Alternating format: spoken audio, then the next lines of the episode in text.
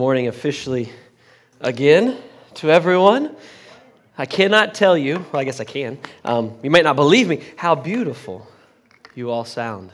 It's one of the pleasures of sitting in the front of the room uh, is you get to hear everyone's voice, and uh, oh man, it is it is just incredible to be a part of that with all of you. As I watched that clip again um, this morning, I, I, a thought came to my mind because um, we in the church, and, and, some of you know this, uh, uh, sometimes we're some of the biggest um, whiners and complainers on planet Earth about things. Let's just be real, um, we are.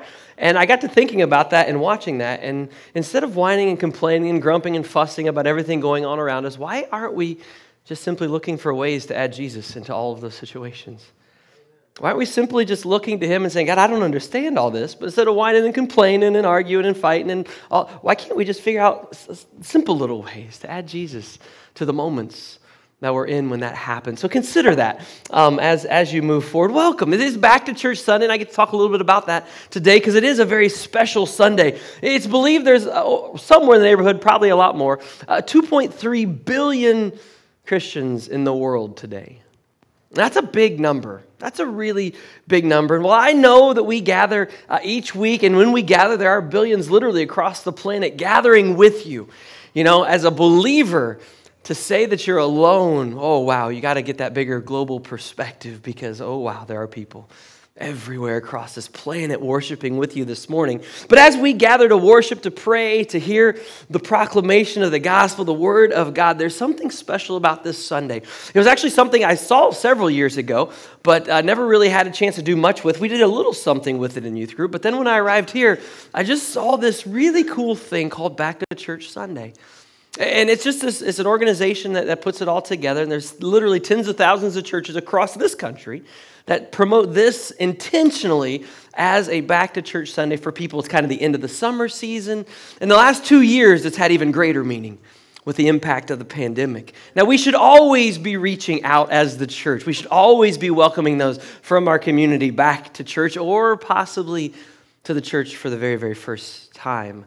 We live in a world where many, many, many of the people that you and I choose to share Jesus with have never heard his name before at least not in the way we're going to present it. And that is important to understand. Long gone are the days where we can, well, probably they know. No, actually, you can probably say the opposite. Probably they don't know. So as we begin today, I want to let you in on a little not so well kept secret because we started talking about a little month, a little over a month ago, but then somebody decided to throw a little wrench in the plans and, and have a heart attack and mess all the schedule up. And so um, that was me. But anyway, um, I want to let you know next week, I am super excited. As a matter of fact, as I wrote this week, not next week's sermon, but the week after, I wanted to just keep writing because it was just kind of just, just flowing, just ready to go and just keep on, on going. We get to start a series in the book of Luke, the Gospel of Luke. I've never taught all the way through the Gospel of Luke before. So this will be a new thing for me, but Luke is an incredible, incredible, incredible gospel. Now, my favorite gospel is the Gospel of John, and, and I'll explain that to you on, an, on another time. But, but Luke is an incredible thing, and I can't wait to share with you some of the things I've even learned uh, next week as we just talk about Luke the man and, and the book itself. We're going to take a detailed, careful look at investigation into the person of Luke, the life, the ministry, and of course, the person that is Jesus Christ. And as we celebrate today this idea of back to church Sunday and getting people back into the church or to the church for the first time, or you continue to have conversations with those that you know that don't know Jesus yet, I can't think of a better way to keep moving that forward than with a really, really close look at our Savior, Jesus. So today, is the perfect moment, absolutely, for God to eh, be invited back into people's lives? Sure, it is, and into the life of the church. As God presents people into your life, then you have a chance now to invite them in to hear about your Savior because we're going to be taking a very specific look at them. And the reality is, the times that we're living definitely could be confusing to those. I know they're confusing for us within the church. Can you imagine not knowing Jesus through all of this? And the lack of hope and the lack of certainty in their lives as they move forward. They could be confused, they could be fearful we're going to be presenting the absolute truth of Jesus Christ to them each and every week, like we always do. We're going to be offering them the peace that passes all understanding. That's what they're going to hear when they come, and you can be certain of that. We're going to pray that the love of God is what they will experience from the moment they come to this property, wherever they're at, wherever greet them. Don't be ashamed. Don't forget to greet people in the parking lot when you pull in yourself or when you're leaving and you're in the parking lot. I can tell you a real quick personal story. The reason we went to a church was because my daughter was getting ready to go into preschool and we wanted her to meet some friends. The reason we came back to the church the next week was because when we were in the parking lot, a random couple came up and said, Hi, I don't think we've seen you here before. And we said, Hi, you're right. you haven't. Jason and Raina Gates were their name. I can still remember them. And we came back the next week just because of one interaction. That's all it takes. That's all it takes. God can use these things to change people's eternity. Don't forget the simplest thing you could do could alter someone's eternity. That's a big deal. That's a big deal. Today's the final week, though, in this series. Hope is here. I, get, I can't wait to start Luke next week. If we had time, I'd just go ahead and do the first week now, but I won't. I, won't do that. You'll be hungry. It, will be bad. You'd get angry. Um, it's, it's been encouraging. It's been encouraging these last three weeks to gather, and this being the fourth as a church, to uncover just a few of the ways that we find hope in our relationship, first and foremost, with Jesus Christ. That is number one. But then, secondary to that, is our relationships with one another. And that very first week, we learned that there's hope for the weary because we don't have to go through this life and carry our burdens on our own. The second week, we discovered that there is hope for the broken. Many of us have experienced that in our lives because of the forgiveness offered in His love. The third week, we recognize that there's hope for the underdog. Those of us that feel there's no way we can continue on, because with God, we can literally do anything. And today is the final week of this series. It's one of the hardest places to find hope in this world. It's a reality called doubt. There's hope for those that doubt. Have you ever had a piece of information presented to you that you just had a hard time believing to be true? It just didn't seem quite right. Maybe it was so far out there that it made you doubt that it was true. Or maybe it was too good to be true. You've heard that expression, right? And it usually is. If it's too good to be true, it probably isn't, right? So it made you skeptical. And for good reason. In our culture today, doubt has become a very common occurrence within our culture because um, we know people that have failed us. So it's hard to trust. There's so much misinformation, false information, and outright lies that exist out there in the world of social media and beyond that it's caused us to literally doubt everything, it hasn't it, that we hear and see. And in this past season of COVID 19, it's caused so many to doubt because they wonder, where's God? in all of this. How does this all fit together, God? I don't understand. They can't make sense of it. If God is indeed good, why is all of this happening? You see, people doubt for all kinds of reasons. Now, what I would argue is the problem is not with the doubt itself, but rather how we handle our doubt. Mishandled skepticism, doubt often results ultimately in a lack of hope in our life. Now, we're certainly not alone in this struggle. After Jesus' crucifixion, even his very own disciples were in the midst of doubt for sure and uncertainty, if not complete dismay, having no idea what was going on. They were heartbroken. Their hopes, their dreams of, of living in this new world under their Messiah, their new kingdom, God's kingdom, had now been ended, at least in their eyes. And it wasn't until Jesus miraculously reappeared to a few that word started to spread, and his disciples perhaps began to gain hope that Jesus was in fact alive.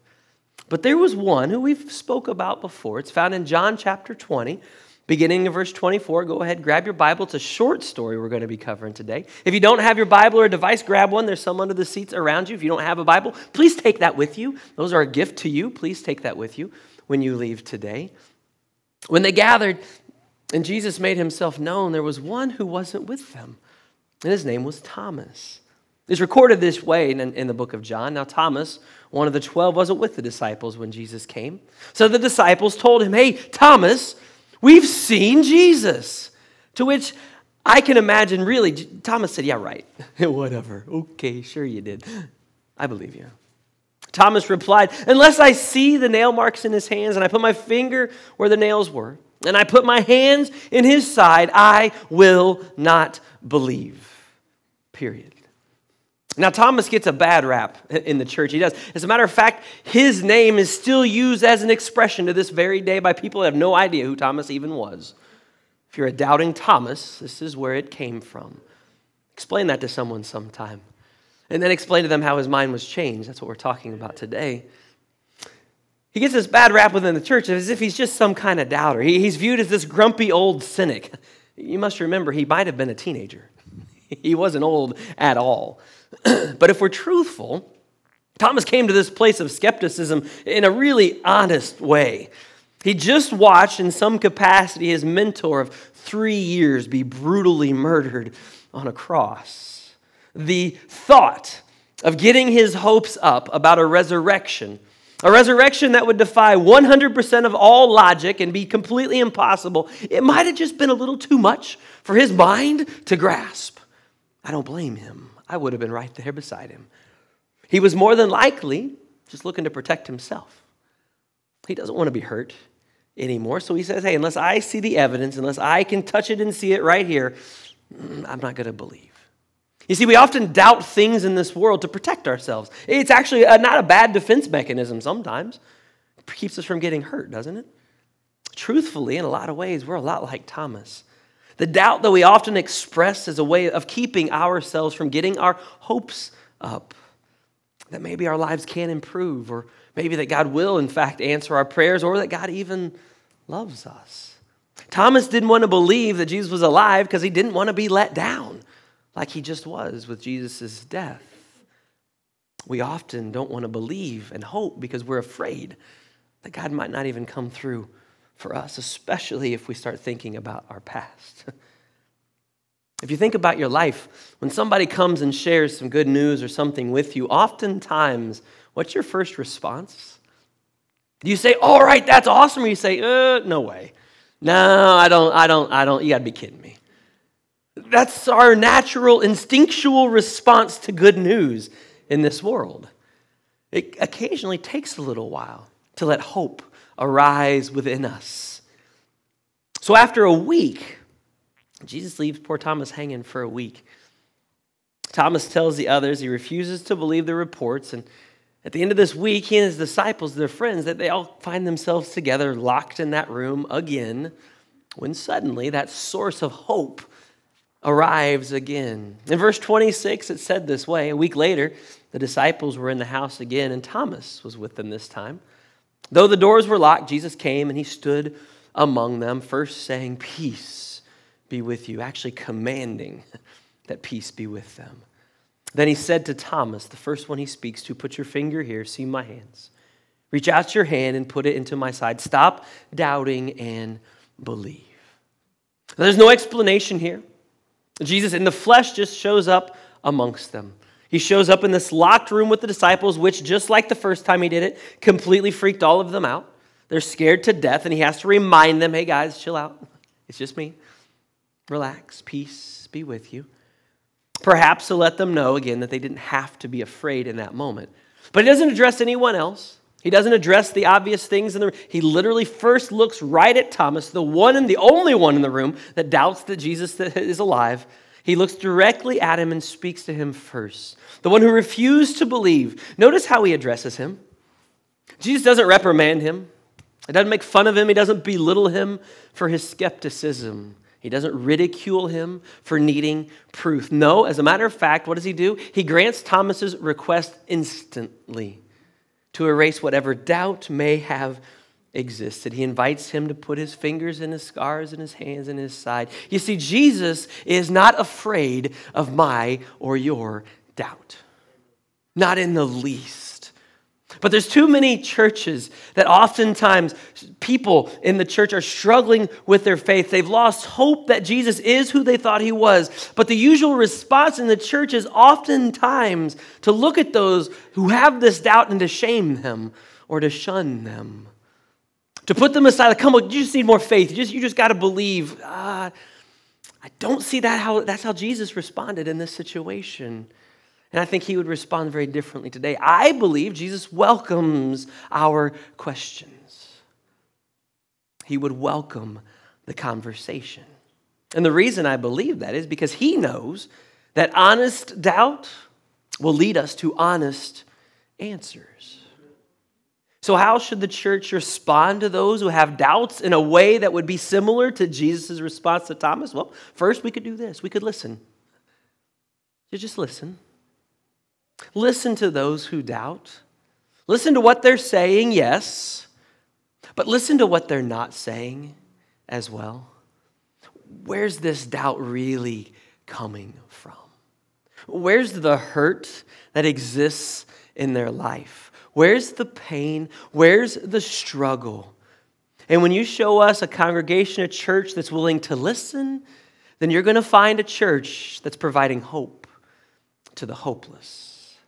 The second thing a church should do would be to empathize, to express compassion with those that are struggling, with people themselves feel others hurt. When you and I take on others, when we carry one another's burdens, as the scriptures suggest, then we're better equipped to meet that need, to help bridge a, build a bridge for that individual back to hope, back to Christ. And Jesus wasn't afraid of Thomas's doubts at all. We shouldn't be afraid of other people's doubts either. We go from being full of doubt to being full of hope when we realize, when we find out that there's someone out there in this world that actually genuinely cares about us enough to walk along with us and love us through whatever difficulty we're going through. Thomas does. Thomas does. He reaches out. He touches Jesus' hands and sides where these wounds once were. And now there's only scars. It was a reminder of the pain that Jesus went through, but it was proof of the resurrection. And Thomas says these famous words in verse 28 to Jesus Christ, his Savior, my Lord and my God. He cries out before him as he falls to his feet. And Jesus looks at him and loves him, obviously. And he says, Because you have seen me, you believed. Congratulations, well done. Blessed are those who have not seen and yet believe. This is all Thomas needed.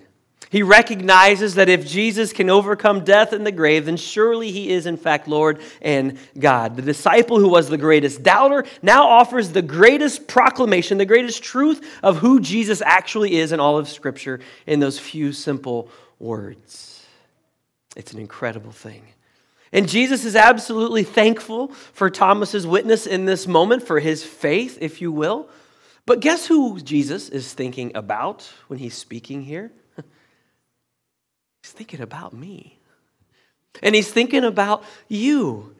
He's thinking about those of us that we, that we will be blessed for believing in his resurrection, even though we've not physically seen his presence.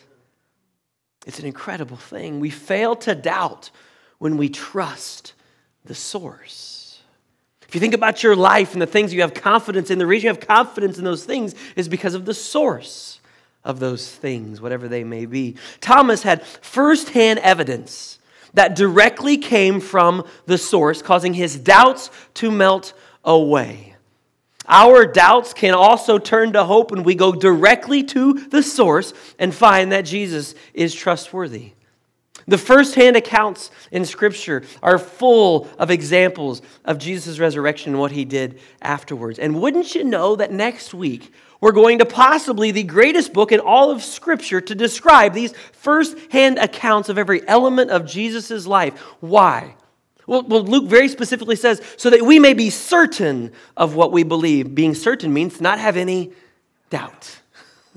yeah, what a fitting ending to this series to start the next one, right? The truth, the church, the church throughout all of history has seen Jesus work in miraculous ways. And I'm telling you right now, there are people in this room who have a testimony to share who have found Jesus to be very, very real in their lives. And they would love to share their stories with you if you need some persuading.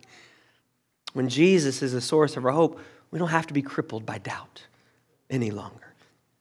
Even when we feel our faith begin to be a little uneasy or our confidence begins to be shaken. Knowing Jesus helps us press on and press through. I came across an illustration from an author that probably some of you in the room have no idea who they are. He's a very famous 20th century author named Robert Louis Stevenson. Some of you know exactly who that is. Other of you like, what? I know. Couple of famous books you might have read, Treasure Island, whether you wanted to or not, or you've at least heard of Dr. Jekyll and Mr. Hyde. There's a couple for you. He writes of one of his excursions to the South Sea Islands, where his ship encounters a terrible storm. And in the belly of the ship, all the passengers grew frightened and, and worried that the ship, of course, would be lost. They were filled with doubt about their safety. So one of the men from the group decided to go up to deck and see what was going on. He saw the captain quietly pacing the bridge with a tranquil and a undisturbed face. He looked out across the sea and he gave orders for the ship. He turned to the man that came up from down below and smiled. The man made his way back to the cabin where the other passengers were all huddled together for in fear of their lives. And in response to their questions, he comforted them by saying simply this I've seen the captain's face, and all is well. When we recognize that Jesus is here with us, in the middle of our doubts and the chaos and the uncertainty of this world, we discover that our hope is here. All we need to do is look into the face of Jesus and know that all is well. If you find yourself weary today because of circumstances that you cannot control or situations that maybe you are completely responsible for, I want to offer you that hope today. I want to offer you hope for a better tomorrow, hope for a true purpose, hope for a clean slate, hope for peace, and hope for rest, because it is all found in Jesus. Because when He is here, hope is here. If this world has left you broken and defeated, then I want to invite you with all of your broken pieces to bring them to God and to ask you a question Do you believe that God can make something beautiful of your life? Now, the reality is, you just have to trust Him. You don't have to believe that He can actually even do it. Just give them to Him and say, I trust you. If you're caught in a situation where there seems to be no way out, a battle that you just cannot win, or facing obstacles that you simply cannot figure out how to overcome, then we want you to know that there is hope for victory in your life, even though you cannot see how God might possibly be able to come through. Faith is simply believing that it's possible. He'll take care of the details. He longs to be invited in to help you through anything that you might be facing. Because when Jesus is here, hope is here. So, as we close today, we're going to wrap up a number of things into one. Hopefully, you got a communion cup on your way in. I know if you're visiting today, then you might say, What, what are these crazy things? Well, these are just little communion cups. And in our church, uh, the, the, the, uh, our, leadership believes that Scripture teaches that when we gather, we should partake of the Lord's Supper. We know people comes from all different church backgrounds. And some of you took it monthly or yearly or quarterly and all those things. We just believe that every time we gather, we're to remember what Jesus has done in our lives. But there's more than just that. We'll get back to that here in just a second. We want to offer you, as you come in today, an opportunity to literally be welcomed home. If you've been looking for a church home, maybe you've been trying places out, maybe somebody randomly invited you this week, and something happened within you today as you arrived, and God said, You know, I think you should stay. We would love to use this moment as these next three songs are played to have you come forward and, and do something we like to call be adopted. I think adoption is one of the most beautiful things on planet Earth. I truly, genuinely do. I've seen it firsthand in, in the lives in my family, and uh, just, it's just amazing. And, and I believe I know this is exactly what God does to us. He adopts us, all of our flaws, all of our mistakes. He takes us all just as we are into His family, and we want to offer the same to you. If you're a believer in Christ, we would love to adopt you into our family here at Berea. People used to call that church membership and joining the church. I like to flip the table and say, no, we want to adopt you and to be one of us. We're just as messed up as everybody else. We just got somebody greater than us that makes things right. And most importantly, if you've never accepted what we're about to take as your own, the sacrifice that Jesus made for you, if you've never claimed that as your identity in Him, then we want to invite you to come forward today and say, I believe that Jesus is the Christ, that He is my Savior, and I want Him forever. And so if you've got your communion cup with you, if you could get that out real quick, we'll take this together before we pray. And then if you just need prayer, come forward. Let us pray with you. Join us in the prayer room over there. Let us pray with you. If you need to make a decision to, to join us here at Berea or to officially invite Jesus into your life, don't miss this moment, this Sunday, as we come back to church.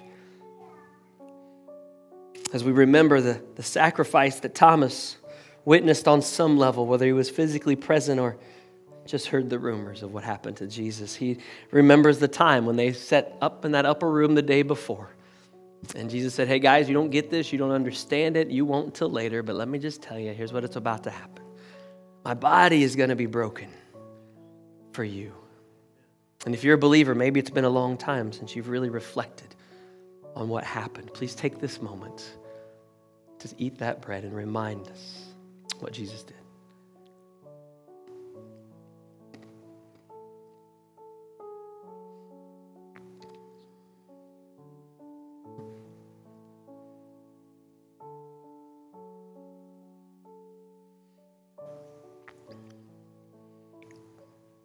One of the things I love to do is, is, is try to, to get all of us to imagine being in Scripture. Imagine being, these are real people, real lives, real events and so imagine being Thomas and being in that room as, as Jesus appears to them. Having said what he said, I won't believe until I see those scars and touch that side. And, and as Jesus invites him to do so, Thomas remembers that upper room and says, Man, that's where the blood flowed. that's what he was talking about. This is the blood that was shed for you and I for the forgiveness of sins. Please take.